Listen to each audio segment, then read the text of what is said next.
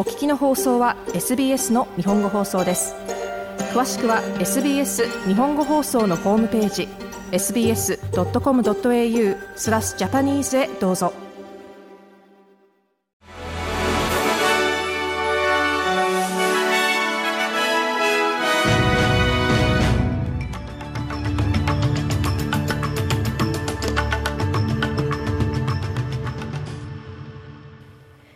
11月13日月曜日 SBS 日本語放送ニュースフラッシュをシドニーから大場意味がお届けします。アルバニージー政府はロボデットシステムによる不正取り立てをめぐるロイヤルコミッションで勧告された56の項目すべてを基本的に同意したと発表しました。政府はその対応の一環として韓国の実施を支援するため4年間で2210万ドルの新たな資金を提供することも明らかにしました。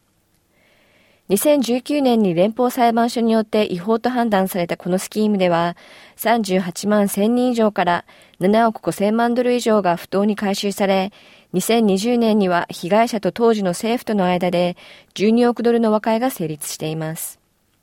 マーク・トレイファス司法長官は、80人の亡命希望者が収容所から釈放されるのにあたり、コミュニティの安全が最優先事項であると述べました。高裁は先週、無期限に亡命者を交流することは違反であるとの判決を下し、20年前の判決を覆しています。しかし、アンドリュー・ジャイルズ移民省は、釈放された者は、オーストラリア連邦警察、国境警備隊、その他の関連機関に定期的に報告することが求められると述べています。イスラエル軍とハマスの激しい戦いが続く中、国連の人道支援機関はガザにある36の病院のうち20が機能しなくなっていると警告しました。機能が停止している病院の一つ、ガザ地区最大のアルシファ病院では3人の新生児を含む患者の死亡が確認されています。緑の党のアダムバンド党首がガザでの即時停戦を求めないという連邦政府の決定を非難しました。これはペニー・ウォン外相が停戦には両者の合意が必要だと発言したことに批判が集まっていることを受けてのものです。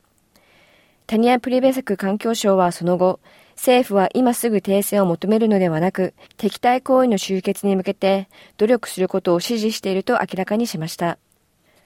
クレア・オニール内務サイバーセキュリティ省がサイバー攻撃を受けた国内最大の港湾運営会社の業務再開を歓迎しました。DP ワールドオーストラリアは先週10日金曜日、サイバー攻撃を受けた疑いで、シドニー、メルボルン、ブリスベン、さらにはフリーマントルの港湾業務を一時停止、貨物やコンテナが立ち往生する事態となりました。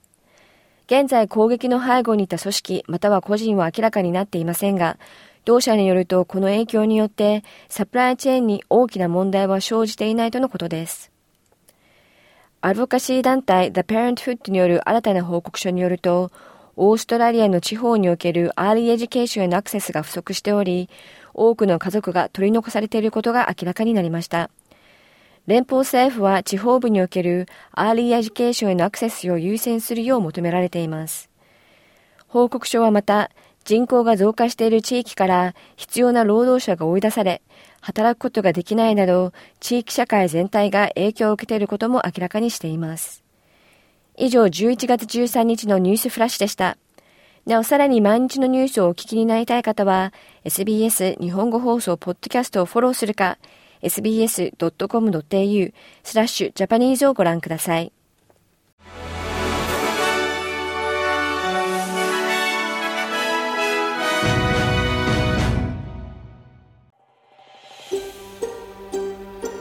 もっとストーリーをお聞きになりたい方は iTunes や Google ポッドキャスト Spotify などでお楽しみいただけます。